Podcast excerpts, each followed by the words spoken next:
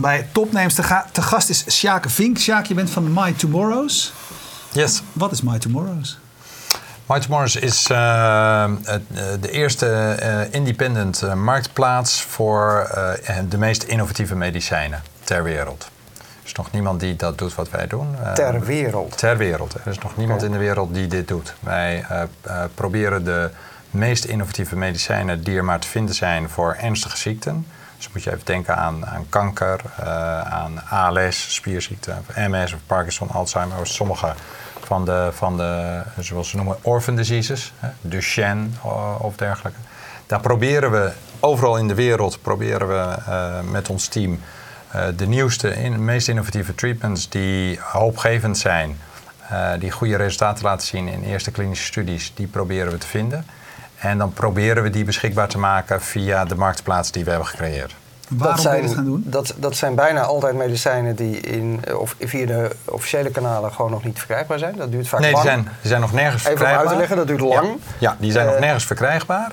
Daar wordt in, Uh, in, die periode wordt daar heel veel mee getest en hebben ze Ja. proefpersonen nodig. En jullie Ja. proberen eigenlijk te bemiddelen tussen de mensen die wel proefpersoon willen zijn. Ja. Vaak als een laatste hoop. Nee, of helemaal fout. Nee, helemaal fout. Nee? Oké. ja, nee. Je hebt, je hebt, je hebt sowieso heb je, eh, maar, maar ik snap dat je dat eh, denkt. Eh, de periode van het idee eh, voor een bepaald medicijn eh, tot aan vandaag, nu is 2014. Eh, nou, dat wat er vandaag op de markt komt, dat is in eh, 1999 bedacht. Dus de periode is ongeveer 15 jaar, heeft McKinsey becijferd wereldwijd, gemiddeld genomen. Nou, die 15 jaar, daarva- daarin zitten verschillende fasen. En in de eerste pakweg 7 jaar, dan loop je door eerst preklinische studiefasen en daarna klinische studiefasen. En daar hebben ze allemaal proefpersonen nodig inderdaad. En dan worden stapje voor stapje, krijgen ze zicht op de safety en krijgen ze zicht op of het daadwerkelijk dat wat het in theorie zou moeten doen. Hè. Ik heb het be- bedacht, ik ben Einstein en ik heb het bedacht op een, op een bord. En daarna heb ik het in computermodellen.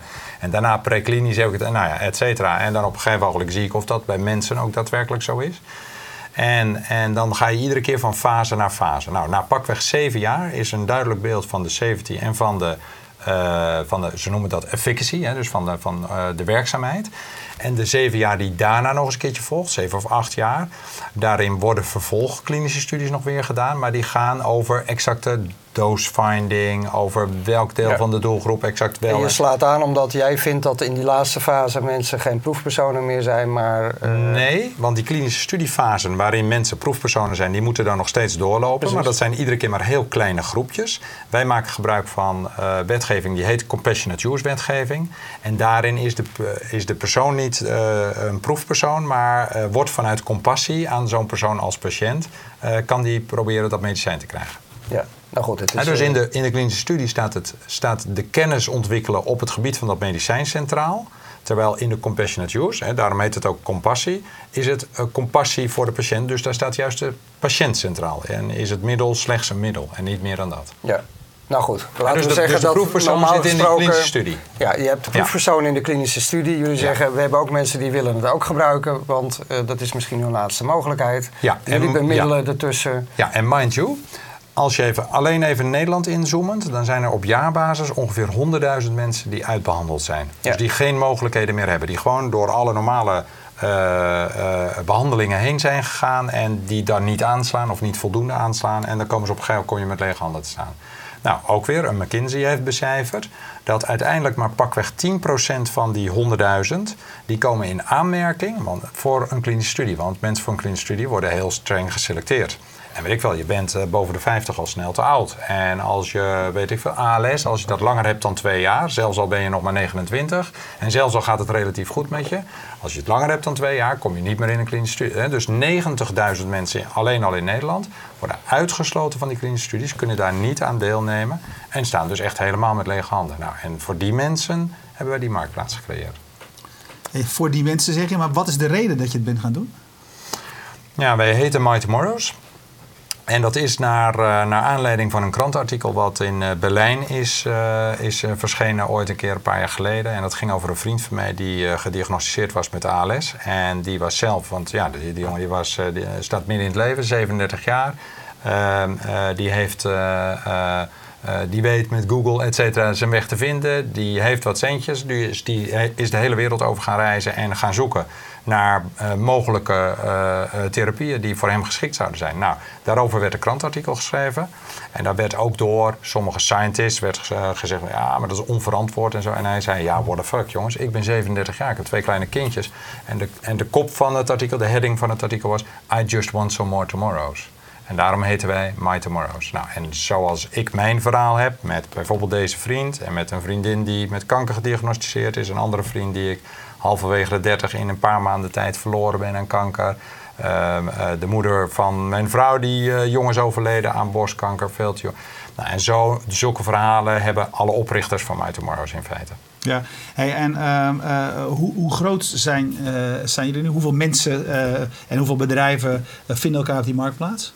Nou ja, we zijn, uh, want je kunt je voorstellen dat die regelgeving uh, uh, daarover, die compassionate use regelgeving, die is, he, zit heel ingewikkeld in elkaar. Per land wisselt die, neem ik aan? Ja, die bestaat eigenlijk al heel erg lang, maar die wisselt inderdaad per land. Die is in, in Nederland totaal anders dan in België. En in Duitsland is die ook weer anders. En in Frankrijk is die ook weer anders. En in Italië bijvoorbeeld is het zelfs per provincie geregeld. Dus verschilt het nog weer per provincie. Dus één grote lappendeken.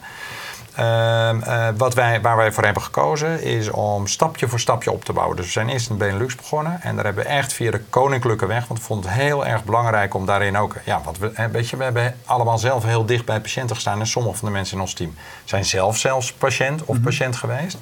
Dus we vinden het super belangrijk om dat op een heel zorgvuldige manier te doen. Echt langs de koninklijke weg in feite bijna hand in hand met de inspectie, met, met het ministerie, met alle toezichthouders, hebben we, hebben we ja, dat platform gebouwd, die, hè, dus die marktplaats gebouwd, hebben de patient privacy care goed geborgd, uh, Chinese walls daarin, et cetera, geborgd dat artsen toe kunnen treden, dat gecontroleerd wordt of artsen wel echt big in Nederland dan big geregistreerde artsen zijn en niet een of andere rare kwiebus die zelf wat denkt te, te moeten vogelen. Nou, en, en met dat stuk, daar hebben we eigenlijk, zijn we in de andere, afgelopen pakkig anderhalf jaar grotendeels mee bezig geweest. En we hebben dus heel stapje voor stapje hebben we een paar medicijnen hebben we, uh, geselecteerd en toegelaten met hele kleine patiëntpopulaties. En nu zijn we sinds een maand of twee, drie zijn we verder aan het uitbouwen. Dus we zijn nu aan het doorpakken naar nou ja, ik was drie weken geleden in Istanbul en uh, we hebben nu ook twee, uh, twee mensen in Turkije ook, ook werken. En we hebben vorige week de eerste goedkeuringen gekregen van de autoriteiten in Istanbul voor de eerste patiënten. Dus de eerste patiënten in Turkije worden nu geholpen. Ik was de week daarna in Parijs. De eerste patiënten in Parijs die beginnen nu het systeem in te komen. Dus in Frankrijk beginnen we nu de eerste patiënten te helpen. Het is internet. Dus, uh, en we waren meteen al Engelstalig uh, beschikbaar. Dus er waren artsen in Canada die contact met ons opnamen en zeiden: Hey shit, wij zien dat jullie dat en dat beschikbaar hebben. Dat willen wij hebben voor patiënten. Kunnen jullie dat ook in Canada al beschikbaar maken? Ja. Zeggen, nou, oh even, we, we, kennen de regelgeving ongeveer ja, bij jullie, wat, wat ik nou wel heel maar nog niet into the detail. Wat ik nou wel heel bijzonder vind, we ja. hebben hier aan tafel heel vaak mensen die met behulp van nieuwe digitale technologieën zoeken naar nieuwe markten. Ja. Uh, zonder internet was wat jullie doen ook totaal niet mogelijk geweest. Uh, nee, we zijn nog niet relevant. Uh, nee? nee? Hoe breng je die mensen bij elkaar? Weet je? Ja. Dat is toch het unieke, denk ik, van het wereldwijde web. Ja. Maar je zei net, wij zijn de eerste wereldwijd die dit doen. Waarom is niemand anders hiermee begonnen? Dat is een goede vraag. Dat is een beetje dezelfde vraag uh, die ze aan elkaar hebben gesteld uh, nadat ze dat wiel hadden uitgevonden, zeer waarschijnlijk. Weet je? En dan denk je van shit, waarom hebben we dit niet al uh, 300 jaar eerder of 3000 jaar eerder misschien uitgevonden? Ik heb geen idee. Kan Want wat je eigenlijk doet is, je, je bundelt natuurlijk de kracht van aan de ene kant communities van lotgenoten. Mensen ja. die ja. elkaar op internet ook ja. weer vinden. Hè, van Die ervaringen delen met bepaalde ziektes. En aan de andere kant de farmaceutische industrie die, die ook belangen hebben bij... ja. Ja, en dan zeg je de farmaceutische industrie. Maar de farmaceutische industrie is ook heel erg aan het veranderen. Hè? Als je eventjes kijkt naar de afgelopen jaren, en dat is eigenlijk ook niet verwonderlijk, denk ik. Als je kijkt naar de afgelopen jaren, dan zie je dat in de afgelopen vijf, zes jaar, of misschien zelfs al de afgelopen tien jaar, zag je die tendens al opkomen. Zie je dat juist bij de kleine bedrijfjes, de kleine biotech-achtige bedrijfjes, kleine farmabedrijfjes, daar zit de creativiteit. Weet je, dat is een klein beetje vergelijkbaar met als jullie naar Silicon Valley uh, gaan. Weet je, dan proef je, als je daar in San Francisco bijvoorbeeld op de airport landt, weet je, en je proeft eigenlijk gelijk een bepaalde vibe. En, nou, en dat zie je eigenlijk bij die biotech-bedrijven, die farmabedrijven ook. Ze zijn super creatief, creatieve mensen die totaal out of the box denken. En daar komen de innovaties eigenlijk vandaan. En wat er nu op dit moment gebeurt, is omdat het proces zo heel erg lang is, die 15 jaar, halverwege dat proces kunnen die kleine bedrijfjes dat vaak niet meer overeind houden. En dan worden ze bijna gedwongen om zich over te laten nemen door Big Pharma. Dus als je even kijkt naar hè, FDA in, in Amerika, toezichthouder in Amerika, is eigenlijk uh, een beetje leading in de, in de wereld. En die FDA, als je daar kijkt wat vorig jaar de registraties waren van nieuwe innovatieve medicijnen, dan, uh, dan is pakweg 85% is daarvan oorspronkelijk bij die kleine bedrijfjes vandaan. En slechts een pakweg 10 à 15 procent komt nog bij die big pharma zelf vandaan. dus de pharma, wat er nu gaat gebeuren, wat, want dat is eigenlijk het meest interessante, is dat die kleine bedrijfjes, die tot nu toe die big pharma nodig hadden om uiteindelijk dan na een hele lange weg bij die patiënten terecht te komen. En dan, en dan kan je ook uh, je bedenken dat alle winsten die verdwenen in de pockets van de Big Pharma en die kleine bedrijfjes altijd nakijken waar, eh, die het eigenlijk bedacht hadden. Nu ga je zien dat de kleine bedrijfjes in, in feite in direct contact komen met patiënten wereldwijd die in nood zijn en hun artsen. En, en ja, daardoor hopen we ook dat de innovatie gestimuleerd wordt en die kleine bedrijven overeind kunnen blijven. Want dat is veel interessanter natuurlijk. Ja, hoe dus ook hier weer kut uit de middelman, zeg je eigenlijk. Wat het is in internet kut, heel, heel, erg is. Het is in feite cutting, cutting out the middleman. En de middleman is dan eigenlijk die big pharma, die niet meer functioneert als farmabedrijf, maar die eigenlijk gewoon functioneert als een bank. En dan nog een fucking dure bank ook. Ja. Want dat is eigenlijk wat er aan het gebeuren is. En daardoor zijn die big pharma bedrijven in de laatste jaren nog zo enorm als je, daar dan, als je daar nou over door gaat denken, eh, dan denken wij ook gelijk van ja, uh, van, je zou zelfs nog veel verder kunnen gaan en zeggen van op het moment dat er de kleine farmaceutische bedrijfjes of biotechbedrijfjes bezig zijn met veelbelovende initiatieven, waarom gaan we dat niet crowdfunden? Uh, als ze al in de financiële problemen komen. Nou, wat jij, wat je zegt, Denk jij ook in die richting? Ja, nee, absoluut. Sterker nog, uh, de, de oprichter van Indiegogo, wat jullie, hè, jullie kennen denk ik uh, Kickstarter, maar Indiegogo is hier in, uh, in Europa wat minder bekend, maar in Amerika natuurlijk ook echt een hele grote jongen. En de oprichter daarvan is een goede vriend van mij. Uh, dus je kunt je voorstellen dat een van de eerste dingen toen we hiermee begonnen was hem ook bellen en zeggen van joh, listen, uh, uh, we zijn dat en dat aan het beginnen. En het zou kunnen zijn dat we zometeen jouw tool van, van de crowdfunding ook nodig hebben bij ons aan verschillende kanten. En dat is in feite al een beetje aan het gebeuren. Want wat interessant is, en daarom maakte ik ook zo expliciet eventjes dat onderscheid tussen klinische studies en, en de, en de compassionate use zeg maar stroming. Uh, die klinische studies moeten sowieso doorlopen. Hè? Ik, ik, mag geen, wij als platform mogen aan de toezichthouder hier in Nederland of in België, Frankrijk, waar dan ook, mogen we niet vragen een compassionate use programma, want dat zijn programma's waar per individu uh, wij samen met de arts moeten aanvragen en per individu moet dat goedgekeurd worden. En dat kan alleen maar als er tegelijkertijd ook klinische studies doorlopen, want de doelstelling is om die medicijnen uiteindelijk natuurlijk toch wel in de markt te krijgen. Tuurlijk. Maar goed. Nou, wat, en, en omdat de, de, het individu, dus de individuele patiënt, centraal staat, mag bij, in tegenstelling tot bij klinische studies, dan moet alles gratis zijn voor de patiënt. Maar goed, hè, 50% komt dan ook gewoon op een suikerpilletje, op een placebo. Dus die wordt nog genept ook als je hartstikke ziek bent. Nou, dat is heel fijn. Volgens mij niet, maar goed. Ehm, op het moment dat de patiënt centraal staat in dat compassionate use, dan uh, mag de, de originator, dus de, de, de producent, die mag er ook vergoeding voor vragen in de meeste landen. Nou, en uh, dus er komt al first income van die patiënt gaat naar dat bedrijfje toe. En dat is, dus het is in feite crowdfunding vanuit de patiënt die in nood is, naar dat bedrijfje wat in financiële nood is. En daardoor helpen ze elkaar. Geef ik je meteen een klein voorbeeldje. We zijn in gesprek met een uh, klein biotechbedrijf en hij heeft een, uh, een middel voor ovarium cancer, wat echt hele goede resultaten laat zien. Die zijn inmiddels al verder zelfs dan die zeven jaar. Maar die kunnen toch nog steeds omdat het niet zo'n heel sexy product is en ze kunnen, niet zo heel, kunnen ze vrij moeilijk een funding vinden. Dus die krijgen net aan hun funding rond om de volgende fase van klinische studie te kunnen bekostigen. Terwijl hun middel eigenlijk maar een paar honderd euro kost. En wij tegen ze zeggen, ja listen, wij kennen meiden van 26, 27 jaar die bij ons geregistreerd staan, die, uh, die, uh, die ovarian cancer hebben en die hartstikke veel baat zouden hebben bij jullie middel. Die willen echt die 600, 700 euro wel betalen voor dat middel. Weet je? Nou, en zo ontstaat dus in feite een crowdfunding-achtige situatie. Ja. Nou, daar hebben we nog aan toegevoegd. Want in sommige landen is het zo dat uh, automatisch, uh, uh, als je compassionate krijgt, wordt het ook vergoed. En in Frankrijk bijvoorbeeld hebben ze vrijwel het identieke systeem als hier in Nederland. Alleen daar is wettelijk ook geregeld dat het vergoed moet worden. In Nederland is dat bijvoorbeeld niet zo. Dus per verzekeraar kan dat op dit moment nog verschillen. Uh, ja, nou, nou, nou, zeggen wij altijd uit van wij zijn erg voor kat-auto-middelman, want dat is de, business waar we in zitten. Ja. Uh, nu is het natuurlijk in sommige sectoren ook wel gewoon gevaarlijk. Uh, en dat is vaak, ik zeg niet dat het bij jullie zo is, maar waar sprake is van regulering, waar je te maken hebt met ongelooflijk uh, belangrijke kwaliteitseisen aan, aan spullen, aan zaken, veiligheid, noem maar op. Uh, begeef je hier ook niet gewoon ontzettend op glad ijs? Ja, nee joh. Weet je, kijk, cutting out the middleman, dat is de middleman die geen toegevoegde waarde heeft. Zeker, ja, maar dat, dat is het vaak, Dat zijn vaak ook wel de, uh, weet je, het zijn ongeregistreerde geneesmiddelen. Ja, maar wacht eventjes hè. Ja, dan, begin je weer, dan begin je dat verhaal nog een keer. Hoef nee, nee, nog nee, een keer nee. te doen. De regelgeving, nee, ik begin niet nog.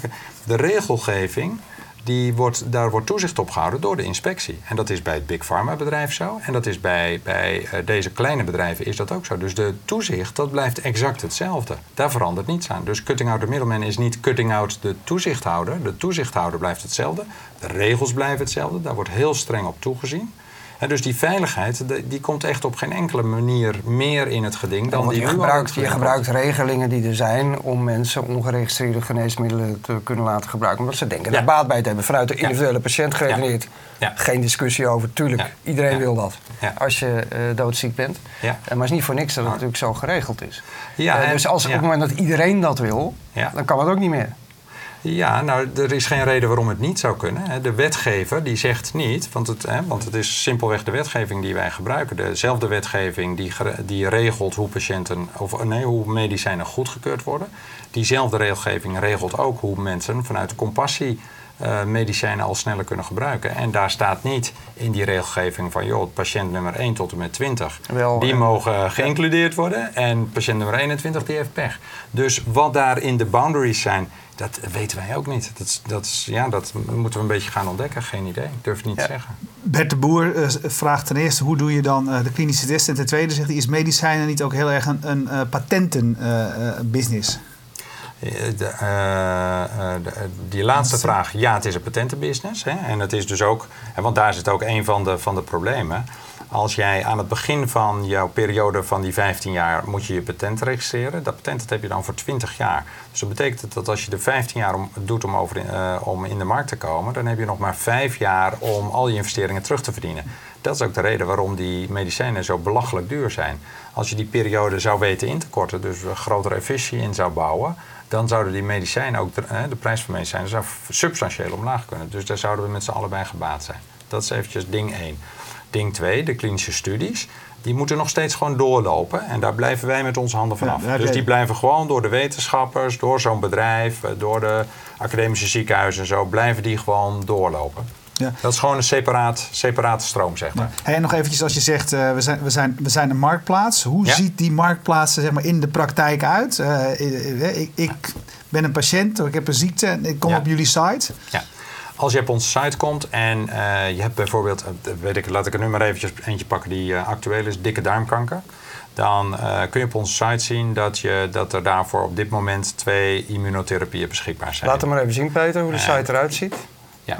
Um, My Tomorrows, ik, ik, ik kom hier, waar zie ik dat dan?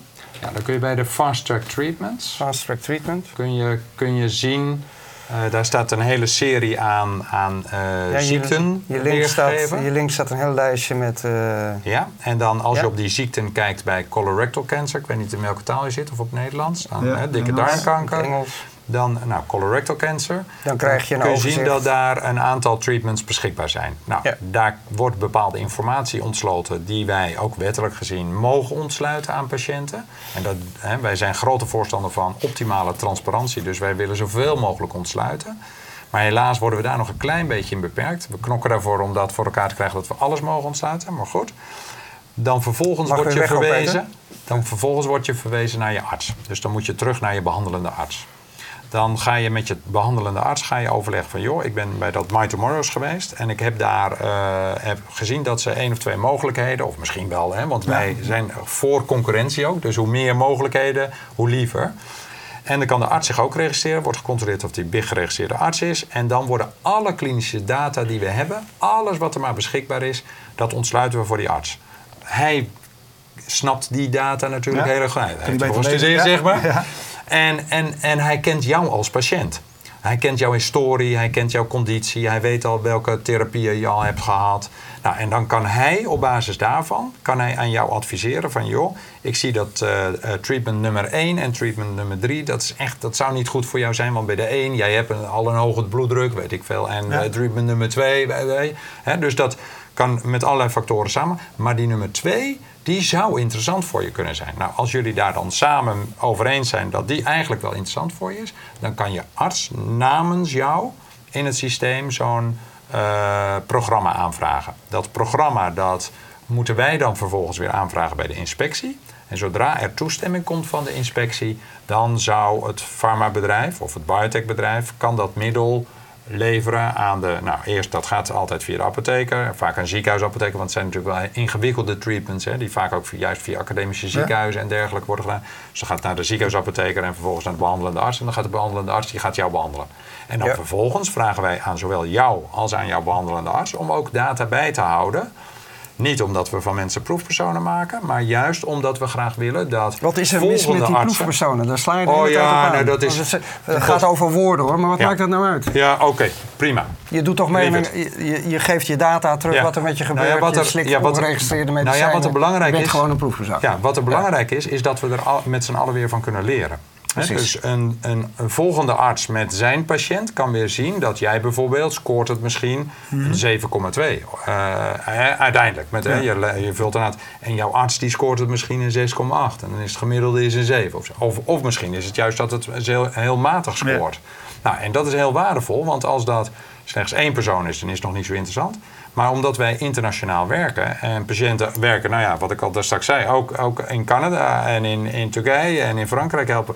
Dus langzaam maar zeker kunnen dat steeds grotere patiëntengroepen worden. Ja, en dan toch, wordt het toch jullie hebben dat uh, onlangs gelanceerd. Uh, vanuit de individuele patiënt die doodziek is geredeneerd, denk ik dat iedereen dit snapt. Ja. En toch valt de halve medische wereld over jullie heen.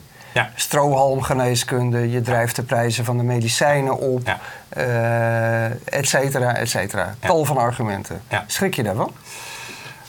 Nou, eigenlijk niet. Want kijk, wat je moet, moet beseffen is dat uh, de medische wereld die over ons heen valt. Kijk, sowieso is de, is, uh, de Nederlandse medische wereld is, is een van de meest conservatieve ter wereld. Hè. Als ik eventjes kijk naar hoe, wij, hoe het in Frankrijk gaat, hoe het in Turkije gaat, hoe het in Canada gaat, dan is dat echt. Hoe het in België of Duitsland gaat, substantieel anders. Dus, dus wij waren daar wel een klein beetje voor gewaarschuwd. daarnaast is het zo dat je moet beseffen dat de academische ziekenhuizen hebben een ontzettend belangrijke inkomstenstroom van de klinische studies. Dus een klinische studie die zij lopen, daar zit gemiddeld genomen zitten daar pakweg 10 tot 20 patiënten in. En per patiënt krijgen ze al gauw vangen zij een pakweg 10.000 euro of zo. Dus dat zijn hele belangrijke inkomstenstromen van hen. Ja, zij zijn wellicht bang dat die inkomstenstromen in gevaar komen. Ik denk dat dat niet zo is, want ik denk dat die klinische studies gewoon noodzakelijk mhm. zullen blijven ook in de toekomst. Maar ik denk dat daar een deel van, uh, van de angst in zit, van het, van het schrikken. En ik denk dat er ook een stuk angst in zit. Kijk, uh, ik neem eventjes begin februari, toen hebben wij die uh, twee immunotherapieën aange, aangekondigd. Nou, en dan zien wij meteen op onze website dat er echt duizenden mensen op bezoek komen, dat honderden patiënten zich registreren, dat uiteindelijk een pakweg 200 patiënten echt midden in die, zeg maar, in die targetgroep zitten. En we weten dan van patiënten dat die letterlijk met krantenartikelen uitgeknipt en dergelijke naar een oncoloog gaan. En dan schrikt die oncoloog, want ja, dan zien ze ineens, hè, ze praten al twintig jaar over patient empowerment. Maar zolang je er op seminars over kunt praten, blijft het wel lekker safe ver van je weg. Als het ineens in je spreekkamer is, dan wordt het ineens heel erg confronterend. En nu zijn jullie nog echt wel die marktplaats. Hè? Gaan, gaan jullie die community nog meer, uh, de community aspecten nog meer vormgeven? Nou ja, dat gebeurt. Ja, dat, uh, dat ligt eraan of dat nodig is. Als het nodig is en als het een doel dient, dan zeker. Maar tegelijkertijd, wij zijn al heel erg gelinkt met, uh, weet ik, ik weet niet of je Patients Like Me kent. Bijvoorbeeld in Amerika. Nou, Jamie Haywood, de oprichter daarvan, is inmiddels een goede vriend van mij geworden. En uh, weet je, daar werken we veel mee samen. Er zijn andere platforms en, en ook hier in Nederland, weet ik, kanker.nl en dergelijke. Hè, daar hebben we nu, is dat allemaal nog even lastig, want het is allemaal even onwennig en zo. Maar het liefste er zijn, al veel, er zijn al veel communities, zeg je. Ja, weet je, we sluiten het liefste bij hen aan en, en werken met hen samen, et cetera. Alleen daar waar dat niet kan, zie je dat via een Facebook of via een, via een Twitter of dergelijke de mensen elkaar toch wel weten te vinden. Ja, en dat is wel echt uh, het mooie van deze tijd, hè? Ja, dat, is uh, fantastisch. Ja. ja. Hey, eh, je zei, je, jij zei eigenlijk net al evident dat, dat degene die, die, die, die zwaar ziek is dit wil. Evident dat degene die het, het gemaakt heeft het wil. Maar dus de, heel belangrijk is het nu voor die patiënten dat ze hun, uh, ja, hun medische, hun, hun arts, et cetera, zij moeten, die overtuig, zij moeten die overtuiging doen. Is dat een grote bottleneck? Nou ja, dat, is, dat, dat, dat kan een bottleneck zijn. Waarbij tegelijkertijd gezegd uh, is dat, dat wij zien nu al dat via Facebook, via Twitter, dat patiënten ook uh, elkaar informeren over, joh, wil jouw arts niet meewerken? Nou, uh, mijn arts zit in dat en dat ziekenhuis en die wil mee, wel meewerken hoor, dus anders moet je daarvoor een opinion. Weet je, mensen laten zich niet meer betuttelen. Mensen laten zich niet meer ringeloren en ze vinden die arts, hè, wij vinden ook, wij vinden die arts als een als, als, als een, een dienstverlener en als een adviseur, hè, die jou ook kent en die ervoor gestudeerd heeft en die er verstand van heeft, vinden we hartstikke belangrijk. Ja. Maar uiteindelijk gaat het over jouw leven en moet je zelf daarin ook gewoon het heft in eigen handen durven nemen. Nogmaals, ik denk, ik, denk dat iedereen dat begrijpt en ik denk dat we ook niet op alle kritiekpunten uitgebreid in hoeven te gaan. Uh, wat ik nog wel een interessante vond, is je wordt er ook eigenlijk. Uh, het, het, commerciële model bij jullie ja. uh, wordt ook onder de loep genomen. Want je bent geen, je bent geen ideële organisatie. Nee. Je, kunt, je kunt natuurlijk wel vertellen dat je het allemaal voor de patiënten doet, maar je hebt ook gewoon een sound business model eronder. Absoluut. Um, er wordt ook gezegd, je vraagt een kostendekkend bedrag uh, voor het bemiddelen. Maar daarnaast krijg jij royalties van de bedrijven waar je mee in zee gaat. Ja, als ik, uh, maakt dat jou niet gewoon partijdig en waardoor je er belang bij hebt uh, om die medicijnen in grote hoeveelheden zo snel mogelijk op de markt te krijgen? Nee. Want zolang, zolang dat traject loopt van dat medicijnen nog niet officieel zijn goedgekeurd, hebben wij dus alleen maar die kostendekkende uh, afhandelingsvergoeding. He, daar verdienen we dus niks aan. Dat dekt alleen maar de kosten van onze operatie en van logistiek, et cetera. Ja. Uh, welk medicijn Maar je bedenkt dan 1 tot 5 procent van de winst van de bedrijven waar je mee in zee gaat? Nee, van de bedrijven die uiteindelijk toestemming krijgen om in de markt te gaan. Dus alleen als een medicijn zo goed is, zowel in de klinische studie als. Hè, want wat er gaat ontstaan is dat je ook een real-life data stroom gaat krijgen. En dat is wat de toezichthouders en inspecties en de ministeries zo interessant vinden. Die zijn daar heel erg blij mee. Want die gaan nu in plaats van alleen maar die heel streng geselecteerde kleine groepjes vanuit klinische studies, gaan ze ineens grote groepen patiënten, gaan ze ook data over. Maar snap jij het verwijt dat je door, door je aan die zijde met je businessmodel te scharen, ja. uh, dat mensen zeggen van ja, jij, de, jij hebt er alle belang bij gewoon vanuit je businessmodel. Ja. Dat, dat noemen ze de chain of safety hè, van die medicijnen. Dat dat fatsoenlijk allemaal uitgetest wordt. Ja. Je hebt er alle belang bij om dat overweg te krijgen. Dat alles zo snel mogelijk de markt op komt. Nee, ik heb er alle belang bij dat er goede medicijnen op de markt komen. Want als er goede medicijnen op de markt komen, dan worden dat succesvolle medicijnen. En succesvolle en medicijnen. En hoe sneller, hoe meer jij verdient. Op. Ja. Nee, niet hoe sneller, hoe beter. Want hoe be kijk, uiteindelijk zijn het natuurlijk de artsen en de toezichthouders die bepalen of een medicijn überhaupt op de markt komt en of het ook uh, überhaupt vergoed gaat worden. En uiteindelijk zijn het de artsen die bepalen of ze dan een medicijn ook gaan helpen of gaan gebruiken. En alleen maar als een medicijn heel waardevol is en echt toegevoegde waarde levert ten opzichte van dat wat er op dit moment beschikbaar is, dan gaat het veel gebruikt worden. En als het veel gebruikt gaat worden, ja, dan kan die royalty interessant worden. Op het moment dat het wel op de markt komt, wel goedgekeurd zou worden, los van of een inspectie dat al doet of niet, hè, want die laat zich niet neppen, daar zitten natuurlijk hele intelligente mensen. Maar stel dat dat zou gebeuren en er is dan geen arts die het wil gebruiken omdat het gewoon rotzooi is, ja, dan is uh, een royalty van nul is nul. Dus dan levert het niks op. Dus het gaat er echt om. Hè, we, zijn, we hebben echt geprobeerd om ons businessmodel. We hebben er bewust voor gekozen om wel inderdaad een businessmodel en niet een foundation te zijn. Waarom eigenlijk? Want je hebt allemaal mensen nou, in huis, dat zeg je ook. Ja. De drive is, jullie kennen allemaal mensen die doodziek zijn. Ja, en tegelijkertijd zijn wij binnen ons team zijn we allemaal of ondernemers of artsen of wetenschappers. En, en hebben we zelf in ieder geval de ambitie om iets heel groots neer te zetten. En denken wij dat dat alleen maar. Hè, ik geloof heel erg dat ondernemende mensen de wereld kunnen veranderen. En uh, mijn eigen ervaring is in ieder geval dat daar waar foundations hebben altijd hele goede bedoelingen. Daar waar ik daaraan meegewerkt heb, heb ik uiteindelijk te veel initiatieven uh, zien stranden. En daarom hebben wij ervoor gekozen om een businessmodel te genereren wat self-supporting kan worden, wat zelf sterk kan zijn. Wat, die independency waar ik het daar straks over had, die vinden wij super belangrijk. Weet je, als je moet je voorstellen dat wij op afhankelijk zouden worden van één grote farmaceut of zo. Weet je, dan hebben we eigenlijk geen waarde meer, want dan zijn we eigenlijk gewoon een verlengstuk van een, van een farmabedrijf. Wij willen echt die independent rol pakken. Nou, en daarvoor moeten we sterk zijn. Hey, de, ehm, je zegt, Nederland is begonnen. Eerder kwam namelijk een vraagje van, even kijken, Jan-Willem Eshuis. Die zei, eh, privacy en regelgeving. Maken dat jouw idee ook nu ontzettend ingewikkeld? Begin je in elk land weer opnieuw? Ja, nee, uh, privacy care is in Europa behoorlijk goed geregeld inmiddels. En, en is vergelijkbaar met, met Amerika. En, en, dus we hebben Europa als, als maatstaf genomen. En binnen Europa Nederland weer als maatstaf. Omdat dat toch wel behoorlijk in de richting gaat van de meest, uh, de meest strenge regelgeving. En daarmee kunnen we eigenlijk vrijwel alle wetgeving coveren. Maar het is inderdaad wel een, uh, een serieus issue geweest. Ja, ja? en wat, is, wat, wat is het tot nu toe, zeg maar de fase tot nu toe, wat is het meest tegengevallen? Uh, wat is ons het meest tegengevallen? Ja, dat is een hele. Ik denk dat het meest is tegengevallen dat. Uh, ik was, ik ben altijd, ik, ik voel mezelf heel erg een, een, een global citizen, zeg maar.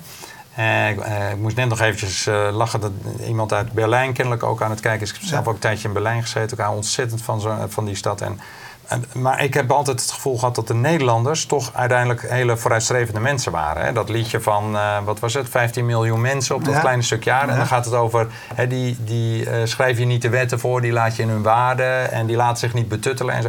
Dat is de Nederlander die, die ik zie. Weet je, zo voel ik mij dan. Ja. En wat mij denk ik het meest is tegengevallen is de de in eerste instantie toch heel erg conservatieve houding van veel mensen binnen het Nederlandse systeem. Gelukkig daarin uh, uitzonderingen, juist de toezichthouders en, de, en het ministerie en de minister. En daar ben ik heel erg blij mee, want weet je, de minister en, en, en, en de inspectie, en die hebben allemaal door dat dat systeem, dat, dat, past, dat, is, dat is vele jaren geleden gemaakt. En, dat, en dat, heeft, dat systeem en de industrie hebben elkaar in de hout en komen daar niet uit. En, en dat moet doorbroken worden. En ze hebben door van ja, weet je, als het niet van, van die inside-out uh, doorbroken kan worden, nou misschien kan dan zo'n zo'n buitenstaander die totaal vanaf de zijkant komt, misschien is dat wel de oplossing. Nou, ik vind het een interessant initiatief. We gaan het volgen. En, Ja, super interessant. Uh, ja, bedankt dat je het wilde vertellen. We gaan het ja, absoluut, uh, absoluut volgen. Heel enthousiaste reacties ook. Uh, we gaan zo nog even door met wat vragen ja, leuk. aan de uitzending. Goed, dus ja, jij, jij, bedankt. En nou ja, bekijk ook de site verder, want daar staat, staat alle uitleg. Um, iedere dinsdagavond zijn wij er. Volgende week dinsdag dus ook weer. En bekijk alle afleveringen in ons archief, zowel op fastmovingtargets.nl als via YouTube. Dankjewel. Dag.